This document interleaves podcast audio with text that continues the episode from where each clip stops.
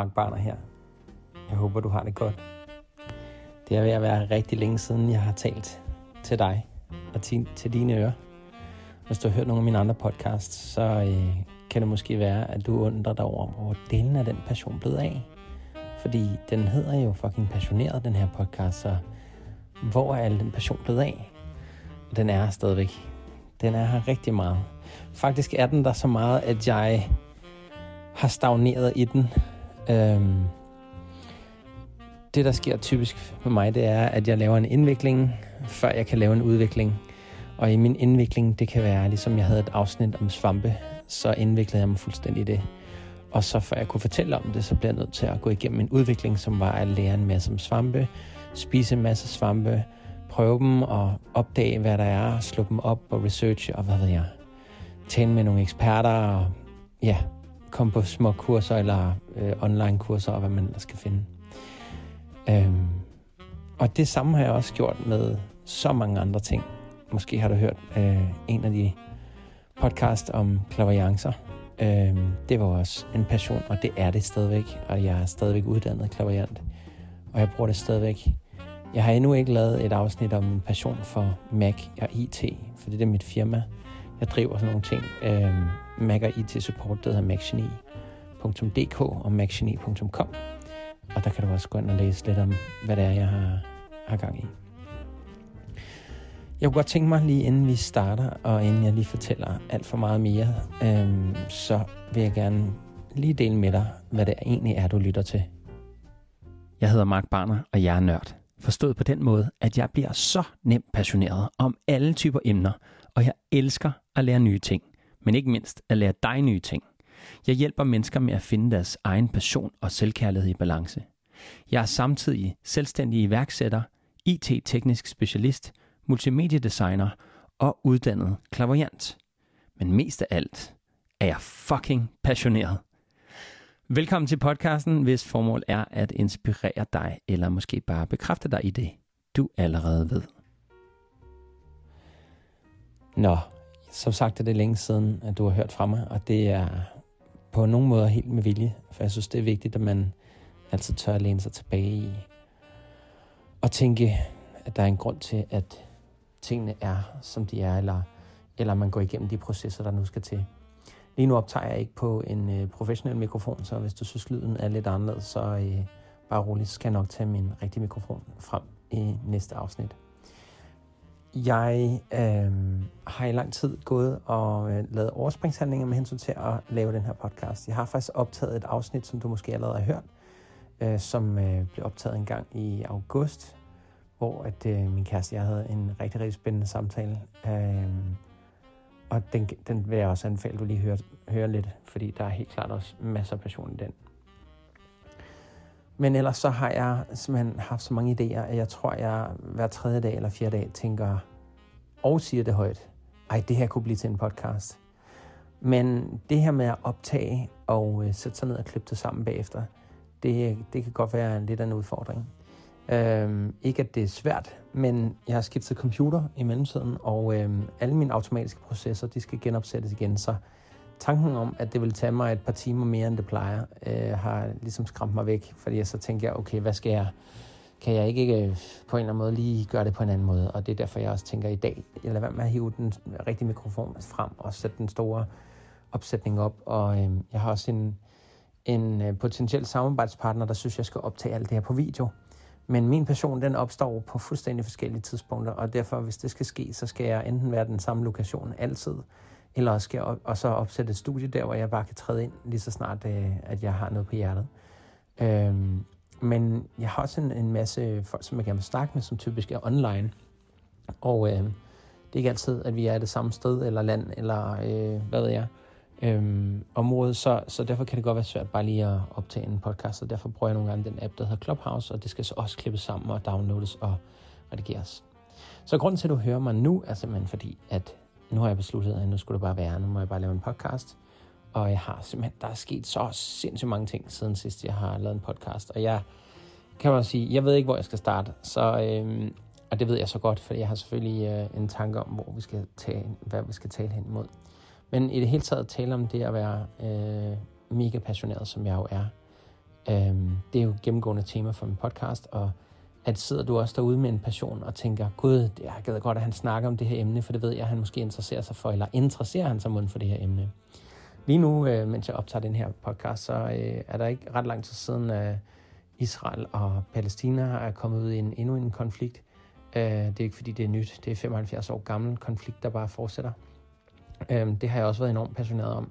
Så meget, at jeg har postet en masse om det, hvor jeg faktisk øh, går meget ind for, at der skal være fred i verden, og, øh, og kommer med nogle bud på, hvordan man emotionelt kunne træde ind i den energi.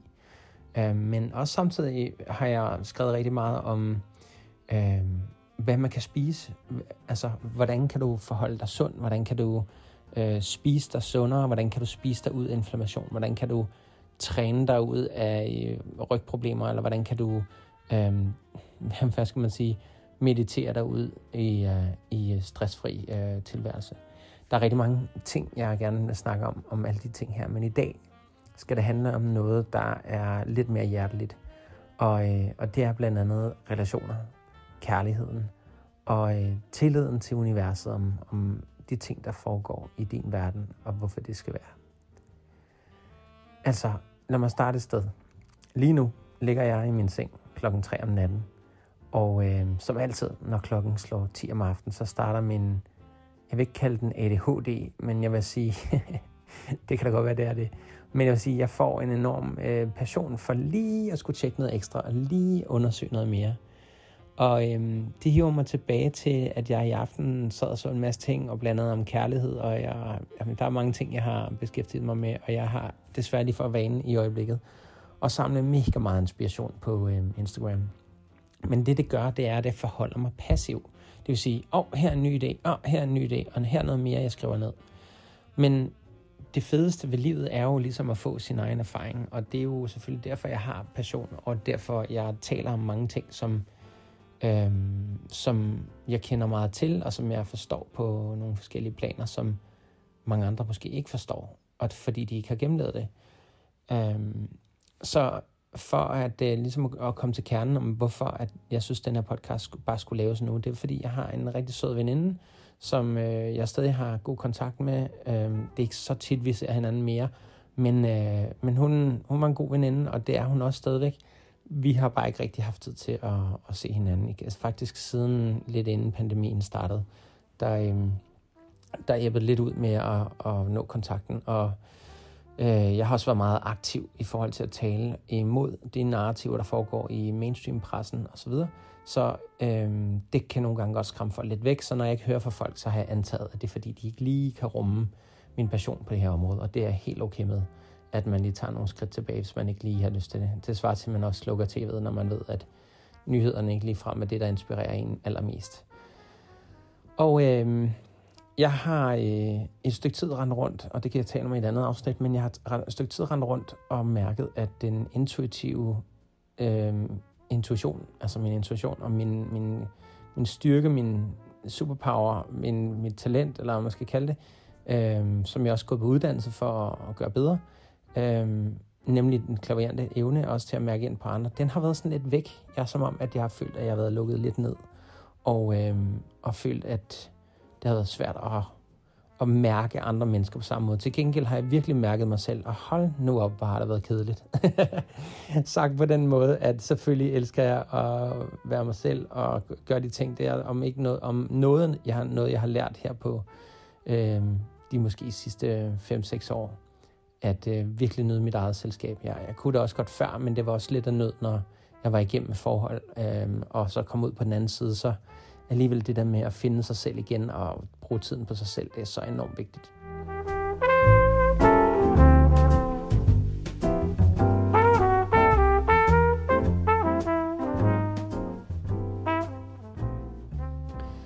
Og det øh, har lært mig enormt mange ting i forhold til at være alene. Men jeg vil sige, at jeg har altid kun mærke alle andre mennesker hele tiden.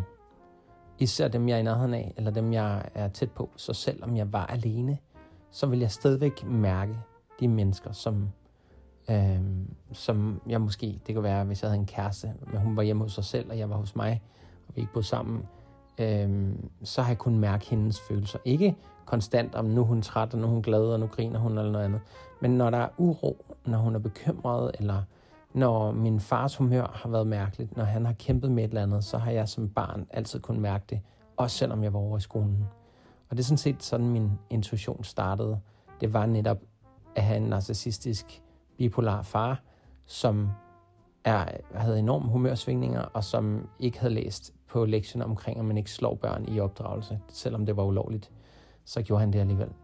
Og øh, det gjorde jo for, at jeg skulle undgå det, så mærkede jeg frem på det, øh, frem øh, om hvordan han havde det, og på den måde, så kunne jeg jo længere, jo ældre jeg blev, så jo mere og mere kunne jeg så bare være i skolen uden, altså i starten var jeg selvfølgelig i huset, eller så på ham, eller kunne mærke, at han var mærkelig i dag. Øhm, og det er selvfølgelig altid været for at undvige, at han skulle blive sur, eller for at please ham, så han ikke blev sur. Derfra ligger det også i det der med at have en pleaser-adfærd, som jeg også har talt om i andre podcasts afsnit, og det her med at have en, øh, en healer-tendens til, at man gerne vil fikse alle andre. Og det, det er absolut en, en af de, de uh, ting, der følger med, og det er selvfølgelig sådan en dejlig evne, men det er vigtigt også at få den balanceret, hvis man selv oplever at sidde og lytte til den her podcast og tænke, ah, sådan har jeg det også. Jeg kan også mærke alle andre, og jeg vil også bare gerne have, at min kæreste er glad, eller min mor er glad, eller min far er glad, eller og jeg vil, jeg vil mange gange gøre meget for dem, selvom de ikke rigtig gør det samme igen, eller selvom jeg ikke rigtig får den anerkendelse, som jeg søger. Så sidder man med den derude, så er man meget velkommen til at skrive til mig på Instagram, så skal jeg prøve at give nogle værktøjer til det. Øh, men ellers vil jeg sige, hør nogle af de andre podcasts, om der er noget af det, der kan inspirere dig. Men med den her evne, for at komme tilbage til min veninde, havde jeg kun mærke over øh, Instagram, at der var et eller andet med hende. Hun var et eller andet sted henne, hvor jeg følte, at der kom en besked igennem, bare lige jeg så en, et 60 sekunders klip af hende, hvor jeg tror egentlig bare, hun står og danser. Øh, hvilket jo er ret normalt efterhånden med TikTok og sociale medier, men det her var faktisk på Instagram, fordi jeg er virkelig imod TikTok, fordi at det både manipulerer og alt muligt andet, og det er ejet af den kinesiske regering. Så, så det fraråder jeg absolut, hvis du øh, er glad for dit privatlivs fred, og ikke vil manipuleres med. Men det skal man ikke sige på det populære øh, Danmark og verden i dag. Der sluger folk det bare råt. Så men jeg kunne ud fra, hvis du hører den her podcast, så er det også fordi, du kan tænke selv. Og øh, du er altid velkommen til at spørge lidt mere ind til det, hvis du har brug for det. Hun var altså i gang med at danse på den her øh, Instagram, og, øh, og jeg fik bare en lyst til bare at række ud og lige sige, hey, er du okay? Det er længe siden, jeg ved det godt, og jeg fik bare sådan lyst til at spørge, om du var et godt sted henne. Og øh, efter lidt tid, så fik jeg en besked om, at, øh, at det var sjovt, jeg skrev, fordi at hun følte, hun var okay, men hun klart de sidste par dage havde været igennem noget, der ikke var helt okay, og måske hun ikke var helt okay lige der. Og vi begyndte at snakke lidt, og det var noget med, at hun kom ud af et forhold, og, øhm, og ligesom gik igennem nogle ting. Og, og jeg kan huske min besked til hende, og hvis det her resonerer i dig, så er det fordi, der er en, der, og det er det, jeg mener, det er jo det, der er med mine evner, det er, at jeg nogle gange kommer til at tale om ting, som folk har brug for at høre. Hvis du ikke kan genkende, er det også fint nok, så kan det være, der er noget andet i den her podcast til dig. Eller næste afsnit. Men jeg kunne mærke, at det, der var vigtigt, at der skulle siges, og som jeg følte mig trukket til at tale om i dag, det er, at hvis du befinder dig et sted, hvor at du synes, livet kan være lidt svært, og du kan have svært ved at finde dig selv, og der er en, hvad kan man sige, en underliggende uro, når du er sammen med andre mennesker, du måske skal føle, at du tager dig lidt ekstra sammen.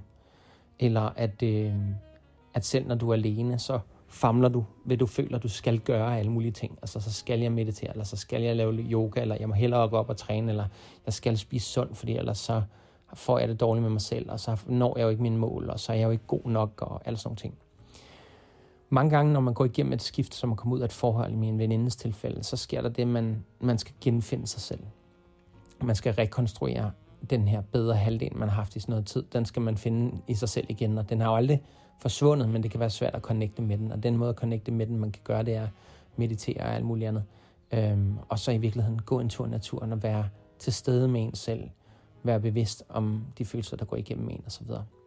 Men det, der er essensen af det her, og grunden til, at jeg vil snakke om det, det er altså, at der er en kæmpe invitation til, at du forstår, at det, du er i gang med, din reaktion på det, du lige har været igennem med, alt det, der har været svært, den måde, du reagerer på, er, at gå ud og gøre noget. At du føler, at jamen, jeg skal sætte action bag, og jamen, jeg skal også lige gøre det her, og Jamen, jeg skal også ud med i byen med veninderne i hendes tilfælde, og ej, jeg må også hellere lige ses med gutterne nu. Nu skal vi rigtig drikke os ned, fordi at, øh, ja, jeg skal også lige, der skal nye boller på suppen, og det har også været hårdt, eller nu må jeg hellere lige fyre den af på arbejde, og bare bruge al min tid på det. Der er en kæmpe invitation om at prøve at bremse den proces. For den proces er en gammel ven. For lang tid siden har du været igennem noget, hvor at du har tænkt, at denne her reaktion har tjent dig bedst. Altså, på et tidspunkt har det her virket sindssygt godt for dig. Du har været et svært sted i dit liv, og så har du bare taget handling på det, og bare rykket frem og frem og frem og frem. Og jeg skal fandme ikke øh, hernede, øh, nede i sølet og mærke alle de der ubehagelige følelser, og alt sådan nogle ting. Ej, jeg skal, jeg skal lige jeg skal lige ud og feste, eller jeg skal lige ud og drikke lidt mere, jeg skal lige ud og øh, jeg skal virkelig ud og, cykle rigtig meget nu, og der skal bare være fart på, og jeg skal ikke være sådan en kedelig type, der bare sidder her nu, har fået min frihed igen, eller hvad det kan være. Hvad end det er, du har gået igennem, som har været svært, så har du nu tilbudt dig selv en overlevelsesstrategi. Og det er det, der er sket. Det er mange gange, at folk de pådutter sig selv en overlevelsesstrategi. Altså ikke en strategi, hvor der ligger enormt meget tanke omkring, men det er en meget udadfamlende reaktion. Det vil sige, i stedet for at mærke ind i sig selv, og prøve at finde ud af, hvad er det egentlig, der foregår inde i mig? Hvad er det, der foregår inde i mig nu, når jeg laver den her podcast? Er jeg opmærksom på, at jeg skal have snakket mere øh, sådan en, en, med mere engagement, med mere passion, fordi den hedder jo fucking passioneret, skal tage en rolle på mig, sådan så folk kan lide mig, eller sådan så folk synes, det er sjovt at lytte med, eller hvad ved jeg. Det, det, det, det virkeligheden handler om, det er at kigge på, hvad er der for nogle gamle mønstre, som ikke tjener dig mere. Fordi det kan være, det er dit tredje forhold, eller femte, eller tiende forhold, eller hundredende forhold, det her. Eller den 12. gang, du går igennem den her svære tid, eller en depression, eller øh, angst for noget, eller frygten for at fejle. Men dit reaktionsmønster for at komme op. Hvis du nogensinde er kommet ud af det her, lad os, lad os bruge hende som forholdet, øh, min veninde her, veninde.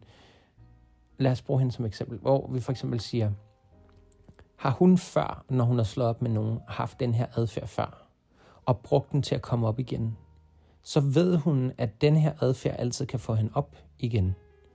Men det er ikke sikkert, at den tjener hendes højeste bedste gode nu. Der er altså sket noget siden, der er meget vand under broen, eller man siger water under the bridge.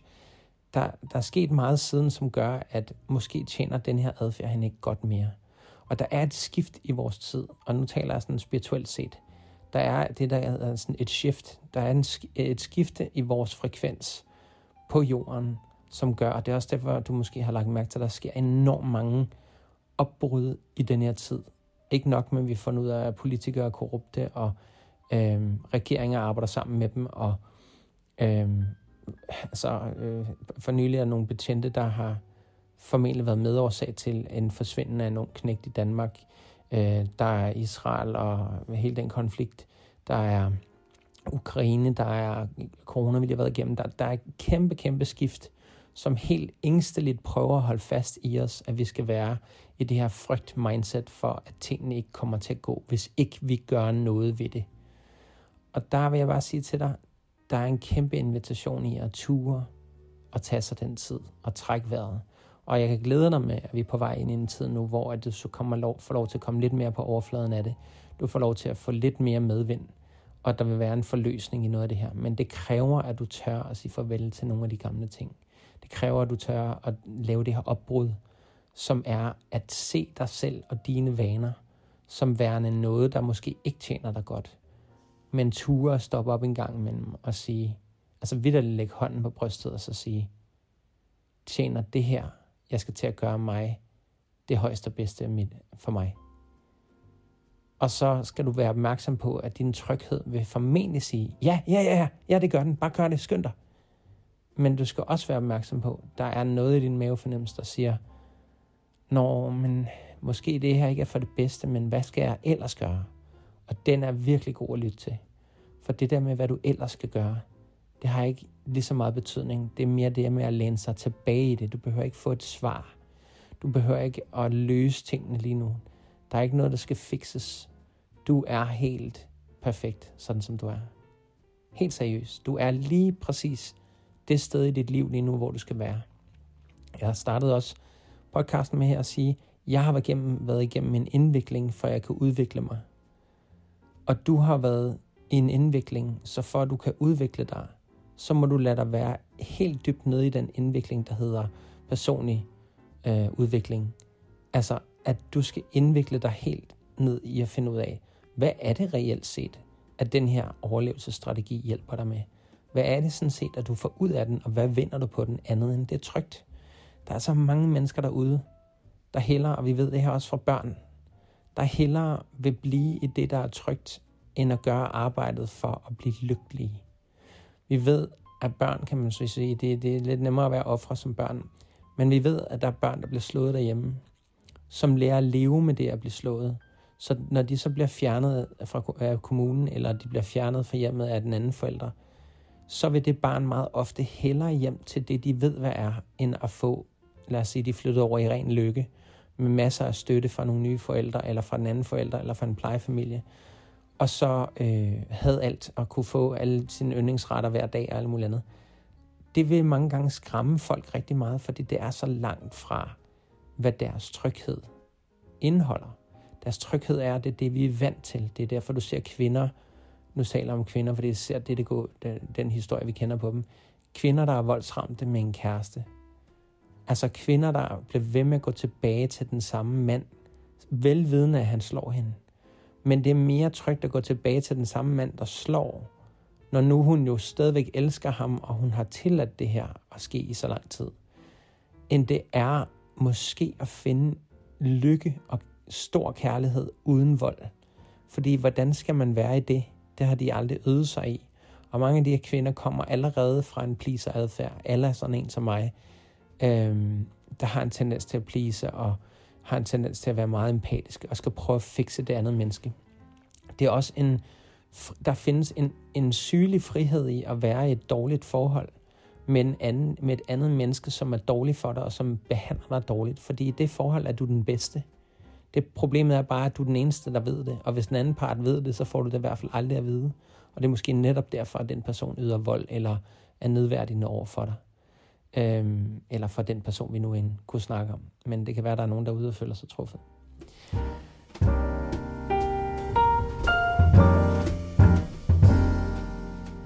Så det er vigtigt at forstå, at det er en helt normal psykologisk tendens, det er at gå tilbage til det, der er trygt. Og det er vores overlevelsesstrategier. Vores overlevelsesstrategier, det er dem, der træder i kraft, når vi er i en situation, vi har prøvet at være i før, hvor der opstår en automatisering. Der er vildt meget nu i øjeblikket, hvor vi taler om AI, og man kan automatisere alle mulige ting. Det er jo princippet det samme. Din kunstige underbevidsthedsintelligens, jeg ved, det var måske lidt et fjollet ord, men øhm, din underbevidsthed er jo på en eller anden måde en automatisering. Så hvis jeg kaster en bold i din retning, og jeg står 10 meter fra dig, så vil du automatisk tage dine hænder frem. Medmindre du aldrig har spillet bold før, og du er vant til, at folk har, øh, hvad ved jeg, kastet bold i hovedet øh, på dig, så er, du vant, så er du vant til måske at vende ryggen til, eller siden til, eller prøve at løbe fra den, eller øh, måske allerede gå i, øh, i øh, offerrolle. Så det er vigtigt, at vi kigger på vores overlevelsesstrategier. Vores overlevelsesstrategier har virket. Det er vores fortid, der har sagt, det her virker. Det her installerer vi, det her styresystem er installeret, og det kører vi bare, når det er, at den her situation opstår. Og så kan det være, at situationerne er forskellige eller sådan noget, men det på en eller anden måde bliver det sat i kasse af ens underbevidsthed, og så reagerer man bare sådan. Og det kan også være, at der er nogen, der... Øh, det kan, være, det kan opstå på sådan en her måde. Der er nogen, der kommer til dig, og, som du godt kan lide, eller nogen, du måske slet ikke kender, der kommer og siger noget til dig omkring noget, du kunne gøre bedre. Det kan være alt fra nede i supermarkedet, eller sige, åh oh, undskyld, kan du ikke lige flytte dig lidt, det er så lidt svært at komme forbi, når du står lige ved, midt i vejen. Men dit automatiske styresystem kan så måske finde på at reagere. Nå, nå, nå, altså lad dig lige være, det skal du da ikke bestemme, og jeg har da lov til at rette og stå her, og du kan da bare gå ud. Altså, allerede gå ind i, en, en, et skænderi eller en dialog, i stedet for bare at høre, der er et andet menneske, der er frustreret. Jeg behøver ikke forsvare mig, fordi jeg står bare her, og det her menneske er tydeligvis presset over noget, der ikke har noget med mig at gøre, for jeg kender dem ikke. Men automatiseret tanke og adfærd, det starter, øh, kickstarter vores følelsessystem, og vores følelsessystem vil gerne gå i forsvar. Ergo, det er en forsvarsmekanisme, som måske ikke tjener dig. Men havde du en forsvarsmekanisme som en pleaser siger, Nå ja, undskyld, ja, jamen, det har du også ret, jamen, ej, det var virkelig, det er virkelig ked af, ej, er du okay? Stod jeg i vejen, altså nu håber jeg ikke, du kommer for sent, og, eller jeg håber, du, du kan finde de varer, du leder efter, og du må sige til, hvis du har brug for min hjælp, og ej, jeg har det virkelig dårligt med at bare står her og spærrer det hele. Altså, det tjener heller ikke nogen. Nu har du gjort dig selv til et offer, og du kan faktisk, hvis man, jeg ved det fra hundefloksadfærd og psykologien, øh, i flokke også med mennesker, hvis der er nogen, der har sådan en adfærd i en hundeflok, men bare kropsligt øh, og, og den samme offermentalitet, så sker der meget ofte det, at alfahanden eller en af de underalfahander, der er en hundeflok, vil begynde at snappe efter dig, eller gø af dig, hvis du er undersåt, underdanig. Og, det, og sådan, jeg selv voksede op med en mor, der havde den tendens. Hun havde meget svært ved at sige fra. Fordi hun var så... Hun ville så gerne have, at alle skulle være glade, fordi hun ligesom havde lært det med, ud fra min fars adfærd. Hun mødte ham, da han var 16, og derfor kan man jo på mange måder sige, at han har været med til at opdrage hende. Han var ligesom ni år ældre. Men det er vigtigt at lære sine grænser at kende, så at ens automatiske system ikke bare kigger ind, når man bliver offer, eller man bliver bølle selv, at man bliver værre. Det handler om at møde situationen, som den er, og være tålmodig. Man kan jo også bare, hvis man virkelig vil, ignorere situationen, og lade andre folk bare få den vrede, de har, og så kan man så sige, jeg kan da godt flytte mig, men behøver ikke engang at knytte en kommentar, og ikke kigge på dem. Men mange kan så have følelsen af, ej, de har overtrådt mine grænser, og de står og råber mig op i nakken. Men det er jo igen den automatiske adfærd, der går ind og prøver at beskytte dig mod noget, der kunne være en trussel, og noget, der kan forstyrre, at du måske har såret din ære, eller øh, såret dine følelser, eller, og det er alt sammen gamle følelser fra din barndom. Jeg plejer at sige sådan her. Du vil aldrig kunne hisse dig op over, over en tanke, følelse eller andres adfærd, eller noget, de siger, hvis ikke du allerede har en historie. Sagt på den måde, at hvis ikke du allerede har oplevet noget lignende i din fortid, som ikke er færdig healet. Og når jeg siger healet, betyder bare, at du ikke er kommet over det. Og det er okay, men, men jo mere du skaber bevidsthed på, at de her gamle historier er noget, der er installeret i dit styresystem. Så hvis du kigger på din automatiserede øh, behavior eller automatiske adfærd, jamen så vil du ikke være i stand til faktisk at møde dig selv eller andre i en situation. Så hvis vi går tilbage til min veninde, så sagde jeg til hende, at hun jeg kunne mærke, at hun havde en tendens til at træde ind i at være øh, en delvist offerrolle, hvilket er, jeg forstår, når man lige kommer ud af et forhold, men hvis det er et år siden, så er det jo vigtigt, at man prøver at pleje, at det her offer er ens såret indre barn. Så du er ikke et offer, men så længe at du har lært dig selv som automatiseret adfærd, at være et offer, så er det okay, du er i det, for det er en, faktisk en stor del af den her øvelse. Det er, i stedet for at skynde sig og sige, okay, jeg må ikke have automatiseret adfærd, men så går I igennem hele scenariet op i dit hoved eller dit følelsessystem og sige, hvad vil jeg faktisk, hvad skulle jeg faktisk til at gøre lige her? Altså, skulle jeg lige til at sige til personen, at du skal fandme ikke bestemme over mig, eller skulle jeg lige til at sige, ej, undskyld, undskyld, undskyld, ej, jeg er bare også et dårligt menneske. Altså, og så i stedet for at sige det, så sige, øh, okay, vent lidt, stop lige en halv, der foregår noget inde i mig lige nu. Og så må du bare gå til side, hvor end du er, og så lige stå og finde et, og skabe et rum for dig selv, hvor du lige står og tænker, okay, fuck, til at starte med, fuck, hvor jeg sej, jeg opdagede det. Mega sejt. Jeg var lige bevidst om min automatiserede adfærd. Det vil sige, jeg har kontrol over mit styresystem. Altså min hjerne, min adfærd, min følelsesregister, mine nerver, øh, mine tanker – så, og det er ikke fordi, vi altid skal være i kontrol over det. Det er netop at kigge på, hvad er det, der var ved at komme ud af kontrol. Fordi din automatiserede adfærd er faktisk dig, der er ude af kontrol. Det vil sige, det er dit understyresystem, der overtager. Det her ser vi typisk, når folk står og råber hinanden i toget. Og der er en, der siger sådan, åh, men lad lige være med at skænde sådan, og de sådan, åh ja, ja, okay, undskyld, jeg blev lige reddet lidt med af det. Øh, ja, nej, vi må hellere stoppe diskussionen, for jeg kan godt mærke, at, at, at der er noget, der irriterer mig. Altså du kan se nogle folk angre allerede det, når de får lov til at træde ud af vreden. Og det er virkelig at træde ud af sit eget automatiserede styresystem, og så den her adfærd kunne sætte en kæp i hjulet, og så, så lige kigge på hjulet og finde ud af, hvad er det egentlig, der fik den til at dreje sådan? Hvad er det egentlig, hvor kommer de følelser fra? Hvad er det, der opstod, som irriterede dig allermest, når den her person vil forbi dig på en gang i supermarkedet? Hvorfor var det, du skulle til at råbe igen? Eller hvorfor var det, du skulle til at sige undskyld? Hvad var det? Hvad har, hvor har du ellers oplevet det her? Jamen, det er fordi, han havde en uh, irriterende energi, eller det er fordi, at han, hun øh, sagde det på den måde. Hvor har du oplevet den energi og den måde før? Og hvordan har du forholdt dig til den? Hvordan har du tidligere reageret på den? For jeg tror, uden at vide det, at det er noget, som du har prøvet før. Jeg er faktisk lige ved at gå ind i mine øh, noter her, for jeg har faktisk skrevet nogle noter den anden dag her, som nemlig øh, vil hjælpe os lidt på vej i den her podcast. Så hvis du kan genkende noget af de her ting, som jeg har sagt, så øh, kan det være, at du kan ja, genkende øh, netop de her øh, hvad hedder det, spørgsmål. Øhm, mange gange, når vi har de her traumer, så er der en, en, et, en begrænsende overbevisning, altså noget, jamen jeg gjorde det fordi, at, de har sagt sådan her, eller jeg reagerede sådan her, fordi ja, sådan og sådan og sådan. Vi har altid en tendens til meget hurtigt at finde en undskyldning, som ofte ligger ikke ude, altså ikke inde i os, men ude for os. Eller at vi har en begrænsende historie, som hedder, og en begrænsende historie, det er en historie, du fortæller dig selv igen og igen og igen, for at gøre det okay for dig selv at reagere på en måde, eller ikke at reagere på en måde. Så det vil sige, en øh, begrænsende øh, overbevisning vil være, at øh, hver gang folk spørger, Mark, øh, skal du ikke øh, med ud og spille tennis? Bare sådan, nej, nej, nej, jeg, jeg, jeg er ikke god nok, så, så øh, nej, det skal jeg ikke.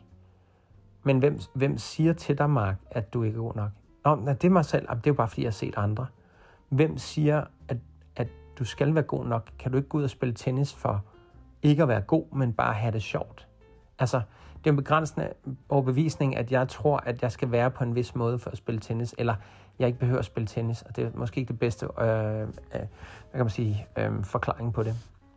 Men, men prøv at finde ud af i dine egne øh, tanker og bevidsthed, hvis du vil.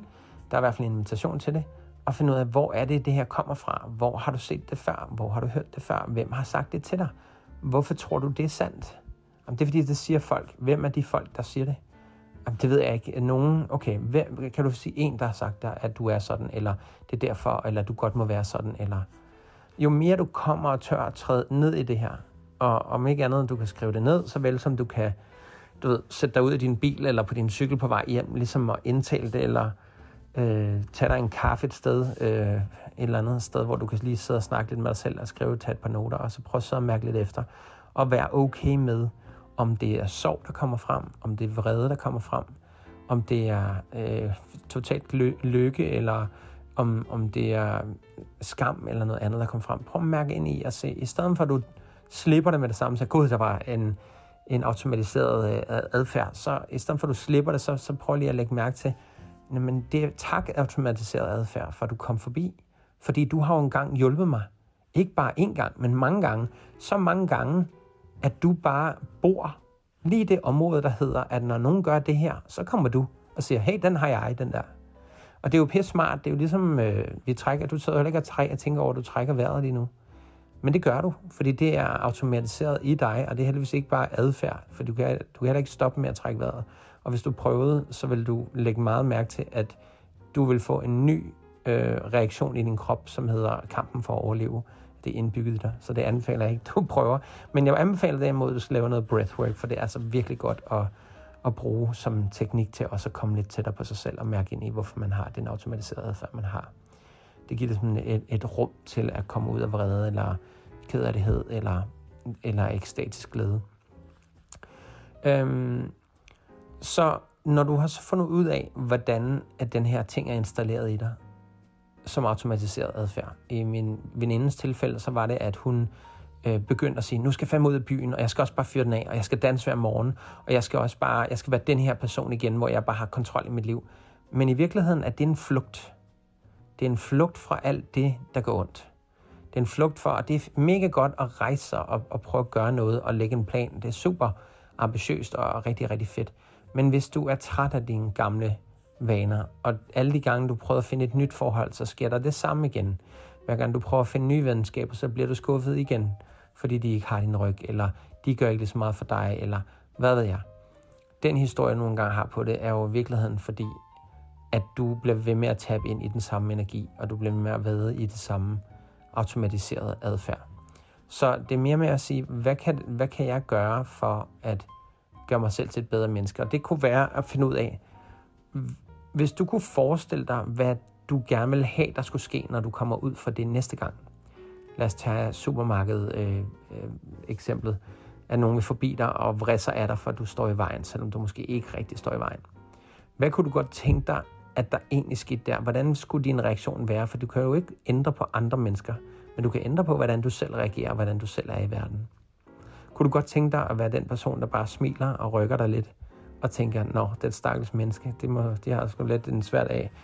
Eller kunne du være, tænke dig at være den person, der lagde hånd på skulderen og sagde, prøv at høre, undskyld, øh, jeg stod i vejen for dig, men er du okay? Altså, øh, jeg ved godt, det måske virker lidt up in your face at spørge, men, men det virker til, at du er meget vred, og, og jeg, vi kender jo ikke hinanden, så det virker bare til, at det ikke har noget med mig at gøre. Har du lyst til at tage en kop kaffe om lidt og, og, og snakke om det? Og de fleste mennesker vil nok kigge meget mærkeligt på dig og tænke, hvad fanden er det for en mærkelig menneske? Men der vil være nogle enkelte mennesker, der vil være, øh, hvad siger du? Eller, hvor? Nå? Nå, det var, ej, okay, undskyld, jeg er også vredset af dig, og, og så vil de snappe ud af deres automatiserede adfærd. Øhm, så prøv at forestille dig, hvordan er det, du vil reagere? Vil du hellere svinge øh, indkøbsposen lige i hovedet på dem øhm, og, og starte en slåskamp i en supermarked? Og så ende øh, i øh, politiets øh, detention for at øh, så blive afhørt? Eller hvor, hvor langt vil du gerne hen? Hvor, hvor er det, ser du dig selv hen i det her? Altså, hvad kunne du godt tænke dig at få ud af det i sådan en situation? Og hvor er det, du vil gerne være bedre? Vil du gerne være bedre til at sige fra? Vil du gerne være bedre til at forholde dig i ro? Vil du gerne være bedre til at sige undskyld? Hvilket noget af det ser du som en værdi? Hvor vil du kunne håndtere din automatiske adfærd? Fordi når du kan begynde at forestille dig, og skabe det billede ind i hovedet af, hvordan reagerer du lige i det, personen står halvt bag ved dig og siger det der, og du forestiller dig selv enten vende dig om eller håndtere situationen, hvordan vil den situation så se ud? Og når nu du begynder at visualisere det, hvordan kunne du så godt tænke dig, at den blev, og hvordan kunne du godt tænke dig, at ligesom resultatet af situationen blev? At du kan ikke altid tvinge andre folk til at sige undskyld, for eksempel. Men du kan tvinge dem til måske i godsøjne tvinge. Du kan inspirere dem til at skabe en tanke selv, som i, hey, hey, hey, ro på. Har du tænkt over, at du ikke er den eneste i supermarkedet her? Jeg, jeg står ikke i vejen for at genere dig. Jeg står i vejen, fordi at jeg er i gang med at købe noget her. Så hvis du vil tale lidt mere pænt, så vil jeg meget gerne flytte mig, og det skal jeg nok gøre alligevel. For jeg kan høre, at du har en dårlig dag. For eksempel. Altså, der er masser af eksempler på, hvordan man kan håndtere sådan noget. Hvordan vil du håndtere det? Og hvordan skal en succesfuld reaktion ud på dit automatiske system. Så hvis du tager min veninde, hvordan vil hendes automatiserede adfærd med at gå ud og danse og alle mulige andre ting, og gå ud og feste, og, øh, og jeg skal dyrke yoga hver dag, ellers er jeg ikke god nok, og jeg skal, fordi så kommer jeg i balance. Jeg vil faktisk sige, at yoga lige præcis, og meditation og danse er faktisk nogle rigtig gode værktøjer, så det er jo ikke fordi, at man gør noget galt i at gøre det. Men det er måske meget vigtigt at se, hvad er intentionen i, at man gør det sådan. Hvad er intentionen? Hvad ligger der bag? Jamen, det er fordi, at øh, jamen, jeg er bare bange for, at jeg bliver sådan en flommefed en igen, og ja, så, så bliver jeg ikke glad for mig selv, og jeg, også, jeg synes også, jeg er blevet lidt for tyk, eller jeg synes også, jeg, jeg, jeg er blevet lidt for doven, eller ej, men jeg, jeg, hvis jeg ikke gør det, så tror jeg bare, at altså, så, så kan jeg ikke poste på Instagram, og så synes folk ikke, jeg er nice. Altså, eller er det i virkeligheden at sige, jeg kunne godt tænke mig at dyrke yoga, for at poste på Instagram, for ligesom at vise andre folk, at jeg prøver faktisk at gøre mit bedste her. Jeg prøver at leve et liv, og jeg mangler egentlig, hvad kan man sige, at filme mit eget liv op på en måde, hvor jeg ikke føler mig ensom. Så derfor vælger jeg at dele det. Jeg, jeg selv kan finde på at gøre ting, hvor jeg tænker, ej, det kunne være nice at være deroppe, og så sidde og tage et billede og lave en historie ud af at sidde på den her bjergtop eller sådan noget lignende. Det kunne jeg sagtens finde på. Men intentionen for det er at få en eller anden form for anerkendelse, men ikke bare for andre mest af alt, men for mig selv om, at jeg kan sætte mig for noget for, og så kan jeg gøre det. Og den måde, jeg så fejrer det på, det er, at jeg tør, for det har jeg ikke ture i en stor del af mit liv. Jeg havde ikke ture at tage den her snak for 20 år siden, eller 15 år siden. Jeg havde ikke ture at tage den her snak. Jeg havde ikke ture at fortælle min livshistorie eller mine erfaringer. Jeg havde i stedet for bare tænkt, ej, så synes folk sikkert det og det om mig. Men jeg er blevet så fri og så glad for, at jeg ikke betyder lige så meget for mig, hvad folk synes. Selvfølgelig er det dejligt, når de kan lide det. Og jeg elsker, når nogen skriver til mig og siger, at de har fået noget ud af min podcast. Det betyder rigtig meget for mig. Men det behøver ikke være 100 mennesker. Det kan også bare være en eller tre mennesker. Det, det, er, det, det er følelsen af, at det giver mening, og det bærer frugt, det jeg gør. Og hvis jeg kan bestige en bjergtop eller gå i fitness den dag, og bare fordi jeg filmer mig selv, så er jeg mere tilbøjelig til at gøre det, jamen så har jeg brugt det som motivator. Men jeg skal også passe på, at det ikke bliver min undskyldning for at gøre tingene. Jamen, det er jo så, jeg kan... Jamen, det, er jo, det, er jo, det er jo egentlig bare for at fejre mig selv, at jeg så gør det. Fordi det kan også lede hen til en automatisk adfærd, der hedder, nu har jeg ikke bevidsthed på det på et tidspunkt lige pludselig, og så gør jeg bare tingene, fordi sådan plejer jeg at gøre det. Og så kan jeg risikere at ende i alle mulige situationer, hvor jeg sidder og prøver at fejre mig selv, men i virkeligheden så dyrker jeg mit ego på Insta. Ikke?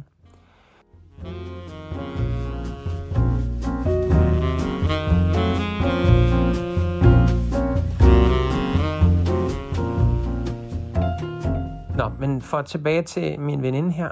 Øhm, hvordan kan hun træde tilbage i og mærke efter, om det her overhovedet tjener hende? Fordi det skriver hun så til mig, at hun godt kan mærke, at det ikke nødvendigvis alt sammen gør. Og hun svinger øh, op og ned, som vi jo gør. Gudskelov, vi mennesker, vi kan have fem fantastiske gode dage, og så kan vi have to helt elendige dage, uden at vide, hvad opskriften har været for, at vi er endt der. Men igen, indvikling for udvikling. Så det er okay at have to dårlige dage. Altså, og hvis du tør at være med de her dårlige dage, og starte med til gengæld også, og lade være med at kalde dem dårlige dage, men interessante dage, hvor du er i gang med at lære noget om dig selv. Jeg kommer til at tænke på en podcast, jeg har brugt øh, et par gange her nu til at snakke også med andre, med at der findes ikke noget dårligt. Der er en, en gut, der taler nemlig i en podcast om, hvor han siger, hver gang hans venner, og det er på amerikansk, han siger, hver gang han, hans venner fortæller et eller andet forfærdeligt, der er sket, ah, min kæreste er lige gået fra mig. Gør det, siger han så. Godt for dig. Og, og folk er sådan, hvad, hvad snakker du om? Hvorfor siger du godt for dig? Jamen, det er da godt. Du ved jo ikke, hvad, altså, der kommer jo altid noget godt ud af alting. Så godt for dig. Altså, du kommer til at lære noget ud af det her. Der kommer en eller anden læring eller oplevelse ud af det her, som du ikke kan se endnu. Ja, men det kan også være en dårlig oplevelse. Ja, godt. Der også kommer en godt for dig, og der også kommer en dårlig oplevelse ud af det. Hvorfor siger du det? Jeg vil da ikke have en dårlig oplevelse.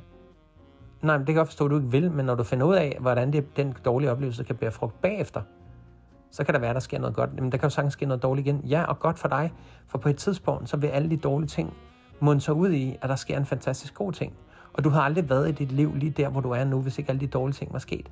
Så derfor prøver jeg også lige her i min podcast at sige, det er uanset hvad der sker, så er der ikke noget, der er dårligt. Selv når det er det aller dårligste, du kan forestille dig, så er der ikke noget, der ikke er godt for noget. Du kan bare ikke se det lige nu, og det er det, der handler om, og det er det, som jeg læner meget, meget op af i min egen spiritualitet, at jeg tror på skæbnen. Jeg tror på, at der er en mening med, at vi er her. Og jeg tror ikke bare på det. Min uddannelse har hjulpet mig med at tabe ind i den energi, så jeg kan mærke, at der er en sjælsrejse, og vi faktisk beslutter den, inden vi kommer ned på jorden. Og det vil jeg rigtig gerne tale om i en anden podcast, hvis det er. Så send mig en besked, hvis du synes, det er noget, jeg skal snakke om. Så vil jeg gerne øh, fortælle dig lidt om, hvordan jeg har oplevet den, åndelige verden hænger sammen, og hvorfor vi er her på jorden. Når du finder ud af, hvordan du får en succesfuld ud, altså udgave af det her, når min veninde også finder ud af, okay, jeg skal faktisk lade være med at gøre de her ting, som ikke tjener mig godt, med at lade som om jeg er ovenpå og hænge ud som med veninder hele tiden og være sammen med venner, eller hvad det nu kunne være, hun har gjort. Fordi det har bare dulmet mine smerter. Det har dulmet min sorg over at have mistet en, jeg troede. Og jeg tror, hendes tema er, at hun føler sig snydt af den person, hun har været sammen med. Jeg kan ikke lige huske historien om ikke andet, så kan vi i hvert fald sige, at det kunne det, kunne det godt have været at hun følte sig snydt over, at den person, hun var sammen med, ikke var den, hun troede, det var, hun, han var. Og, og, øh, og ud fra det, så kan man sige, hvem, man kan jo aldrig rigtig vide, hvem en person er. Fordi en person er jo ikke noget, der bare er stillestående. En person vil altid udvikle sig. Det kan også være, at en person er sin bedste de første to år et forhold, men så ender med at ramme sine gamle vaner og måske faktisk ikke være så fantastisk mere, fordi de går igennem noget. Så der er ikke nogen stillstand i det. Når du finder ud af, hvad det er, der, øh, hvordan du gerne vil kigge på dine automatiserede tanker, så kan du sige, hvad kunne, hvad kunne være en, hvad, kunne der, hvad skulle der til for at forbedre min situation? Hvordan kunne jeg ligesom transformere situationen, så den bliver bedre, så min automatiske adfærd ikke ødelægger ting for mig mere? Og så kan du prøve at se, om du kan inkorporere det næste gang, når noget sker. Det er okay, du fejler og først får lyst til at råbe personen i supermarkedet, men så øh, øjeblikkeligt efter siger, ved du hvad, undskyld, jeg kan mærke, at øh, du ramte nerve hos mig også. Jeg kan mærke, at du er sur, og jeg skulle ikke have råbt af dig heller. Altså, at du tør tage ansvar. Det vil sige, det er et gennemgående tema i min podcast omkring personlig udvikling. Det er Hvis du kan sige undskyld og erkende fejl og se på dig selv i spejlet og fuldstændig være åben over for et andet menneske. Bare rolig, jeg lover dig, at når du har øvet dig nok, så er der ikke nogen, der vil, når du viser den svaghed af dig, som at du tør sige undskyld, så er der ikke nogen, der nogensinde kommer efter dig og misbruger dig, og bare siger, ja, du er også bare skyld i det hele. Men det handler om at kunne sige undskyld, men til gengæld, hvis du lever et liv, hvor du hele dit liv har sagt undskyld til alle andre, så vil jeg sige, at der er en invitation til at stoppe med det. Simpelthen stop med at rende rundt og sige undskyld og prøve at please andre folk med dine undskyldninger. Der er ikke nogen, der gider at høre på dem, og der er ikke nogen, der respekterer dig for det.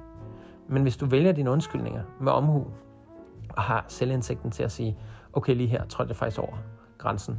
Og hvis du først indser det om to måneder, så er det også okay at ringe om to måneder til den person og sige, prøv her, for to måneder siden, der var jeg sgu ikke okay over for dig. Jeg skulle ikke have talt sådan her til dig. Det er, det er sgu ked af. Det, det, der har du min undskyldning for det. Og hvis du har svært ved at sige undskyld, kan du jo starte med at sige, det beklager jeg. Eller hvordan du ellers føler, at det kan være godt. Men vid, at du gerne vil arbejde derhen til noget, der hedder undskyldning. Øhm, Nå, så hvad kan du inkorporere dig, og hvad kan du øh, lave ændringer for at, ligesom at forbedre den side af dig og de her automatiske øh, indstillinger? Det er kun dig, der ved det, og hvis du øh, er stok i en af dem, så er du velkommen til os igen og sende mig en besked på Instagram, eller hvor du nu end har lyst til det. Øh, find ud af, om der er nogle ting, der er gamle, som bor i dig, og hvor opstod de her følelser for første gang. Jo mere du er klar over det, jo mere kan du fortælle dig selv, jeg er ikke længere den person, som jeg var dengang. Jeg er ikke længere det sted i mit liv, som jeg var dengang, jeg installerede det her styresystem, automatisk adfærd, i mig. Så hvorfor har jeg det stadigvæk? Det er fordi, jeg ikke har fundet på noget bedre. Hvis du virkelig ikke ved, hvad du skal gøre, og du er stok i det og siger, jeg har den automatiske adfærd, og jeg har en tendens til at gøre det og det og det, begynd at snakke med nogen om det. Snak med dine venner, snak med din familie om det. Gør det, gør det åbenlyst over for dem, at du arbejder med dig selv lige for tiden, når du får fundet ud af, at der har en automatisk adfærd, du godt kunne tænke dig at lave om på. Det kan være, at hver gang du bliver stresset, så tager du en smøg frem og går ud og ryger, men du prøver samtidig også at gå og sige til dig selv, at du prøver at stoppe med at ryge. Så du har ligesom bundet to ting op på den. Så i virkeligheden, så kan det være, at du faktisk ret synes, det er ret nice, den måde smøgerne virker på dig bagefter. Øhm, og på en eller anden måde, så er det nemmere at komme igennem dine problemer. Men er du så kommet igennem det, eller har du bare skabt et nyt problem? At du har dulmet dine følelser, så lige så snart du ikke ryger, så kommer alle problemerne tilbage, og alt det, der er svært ved at være i, det kommer tilbage. Det er jo mange gange det, vi ser med, med ryger. Og det er det, der er svært, når man så stopper. Hvad er det, som man skal gøre i stedet for, når man så kommer ud i svære situationer, for man har brugt smøgerne til at dulme med. Det er sådan, alt øh, misbrug af adfærd øh, ja, starter og, og ender ud i. Er du ryger, så anbefaler jeg, at du læser en bog, der hedder Alan Carr. Af Alan Carr. Jeg kan ikke rigtig huske, hvad det er, den hedder. Men jeg ved, der er mange rygere, som øh, har besluttet sig for at få sunde lunger, efter de har læst den. Og de ryger, imens de læser den. Det er ret vigtigt, kan jeg huske. Nå, men for at komme til min veninde og så sige, jamen, hvad er det for nogle overbevisninger, du fortæller dig selv? Og hvordan kan du hive dig ud af den her situation? Og hvad er det så? Kan du visualisere, som jeg sagde før, hvordan at dit udgangspunkt så skal være? Hvordan har du lyst til at reagere? Hvad vil et godt menneske ifølge dig reagere som i stedet for den adfærd, du har? Og hvordan kan du starte med at øve dig på det? Og kan du gøre dine venner eller familie opmærksom på det? Er de åbne nok til, at du kan prøve at blotte dig selv over for dem på den måde, at du ligesom fortæller, at det er det her, du arbejder på, og de godt må gøre dig opmærksom på, at nu gør jeg det igen. Og så forstå, at når de gør det, er det ikke en kritik af dig, men det er noget, du bedt dem om. Der er mange mennesker, jeg har set gøre det her, så når folk så kommer og siger det, jeg har selv en i familien, som har sagt, hvis jeg nogensinde er i et forhold, der er på den her måde, og jeg ændrer adfærd på den her måde igen, så vil du ikke nok sige det til mig. Og jeg har sagt, jo, det vil jeg nok. Og når jeg så har sagt det til vedkommende, så øh, vil de ikke lytte. Ah, det er ikke det samme, og ej, nu denne gang er det anderledes. Og så når man har en adfærd, hvor man kommer til at gøre sig ko afhængig af den anden person, så kan man meget nemt komme til at, at leve i et liv, hvor man faktisk, faktisk mister sig selv og lever den andens liv. Men man bilder sig selv ind, at man lever sit eget, men alligevel bruger man al sin tid på at have det, de samme meninger, som den anden person havde. Øhm, men altså, så grædt behøver det heller ikke stå til. Nå, men, øhm, men hvad foregår der i liv, dit liv lige nu, som gør, at du fortæller dig selv, at det er vigtigt, at du har den her adfærd i dit liv stadigvæk? Og tjener den der overhovedet mere? Så, det, så her i den her proces handler det om at turde sige farvel til den her adfærd. Så man siger, hej adfærd, tak for at beskytte mig i alle de her år, men jeg har ikke brug for dig mere. Jeg kan mærke, at jeg vil gerne selv prøve at klare den, og jeg vil godt tænke mig at installere en anden adfærd. I hvert fald til at starte med. Og det er jo som alting er, det er en vane, det tager noget tid at, at give dig selv den øh, plads. Og det er derfor, jeg også siger, sid med følelsen og, og tur gå ind i den. Øhm, og, øh, og så forestil dig, at, at hver gang den her kommer frem, og du kommer til at reagere sådan igen, så tak dig selv for at vise dig selv, at den stadig er i dig, men at du er i gang med at arbejde derud af den. Øhm, og så, ja, så synes jeg jo altid, du skal rådføre dig, og ellers er du selvfølgelig velkommen til at høre mig som coach, hvis du har brug for det. Men det er ikke derfor, jeg laver de her podcasts, men det er da altid dejligt, hvis jeg kan hjælpe nogen. Øhm, og øhm, ja, det vil sådan sige, det er sådan, i, i grov træk det, man arbejder med for at komme ud af det. Der er mange flere skridt, man kan tage. Jeg kan også gå med meget mere ned i detaljerne. Men alt i alt vil jeg sige, med hensyn til min veninde, hun fortalte mig, at hun havde fået bevidsthed på det her, og hun kunne se mere og mere, at hun kom til at komme i en offertilstand, hvor hun ligesom havde under sig selv og fik grædt ud og alt sådan nogle ting. Og det synes jeg også er okay, at man tør at lade sig selv træde ind i den her offertilstand, og så græde ud, hvis det er det, der er temaet. Eller komme ud i en vrede tilstand, når man går op i fitnesscenter og tæver en boksepude, eller går hjem og tæver sin madras. En af mine øh, temaer har været, at jeg ikke har tur at få afladet mine egne aggressioner, altså min vrede.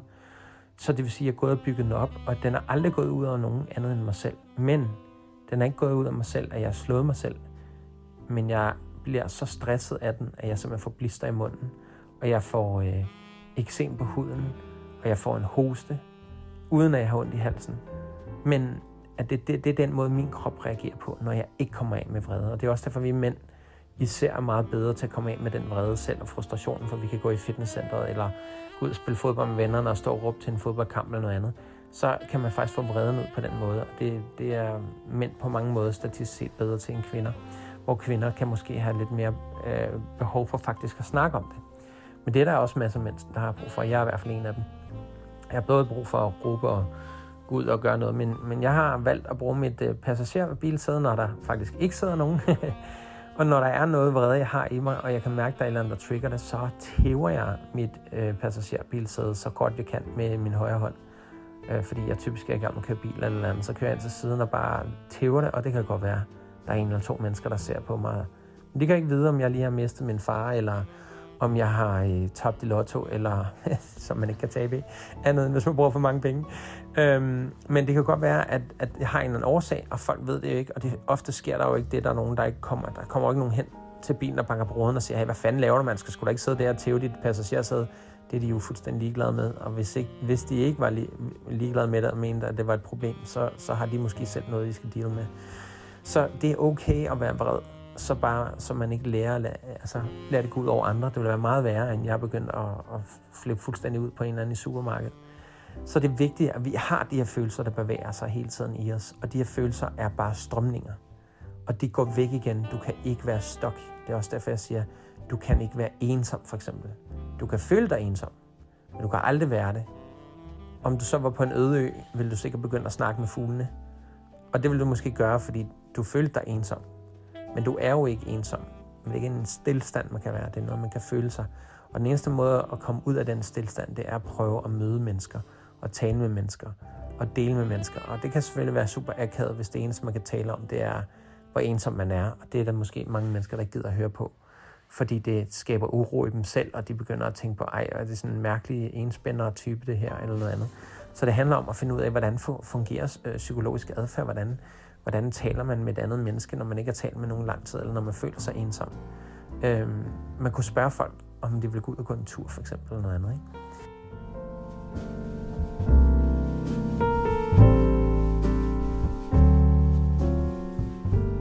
Og fik man et nej, kunne man stadig gå ud og gå tur, og så tale med dem i parken med at stå og... Det ser man tit ældre mennesker gøre, og det er jo også derfor, man kan mærke... Jeg kan i hvert fald mærke det som IT-konsulent nogle gange, komme hjem hos nogle ældre mennesker, eller også bare mennesker i alle aldre, som har øh, et overskud af ord, og som har brug for at snakke. Men det, det nyder jeg at kunne være det. Men jeg kan også godt finde på at være sådan lidt angst over for folk, der kommer med nogle lidt akavede øh, sætninger eller start på en samtale, hvor man tænker sådan, hvad er din intention med den her samtale, indtil jeg så kan finde min indre ro, og så kan jeg være sådan, hey, det er okay, de snakker. Det er bare mig, der har en automatiseret adfærd, at jeg er bange for, at de vil mig noget ondt, som ligger helt fra min barndom. som er det der med, at du må ikke tale med fremmede og alt sådan nogle ting der. Hvilket jeg elsker at gøre i øvrigt.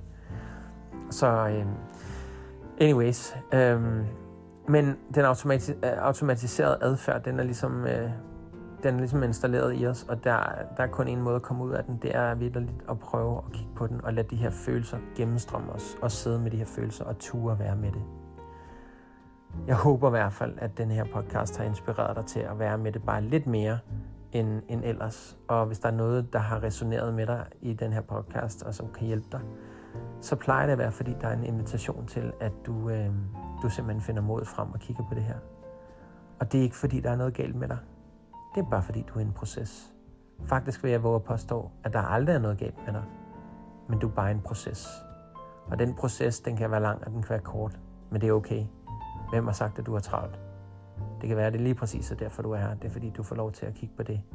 Og det kan være, at det er lige præcis er derfor, du har med i den her podcast. Fordi du skulle høre det.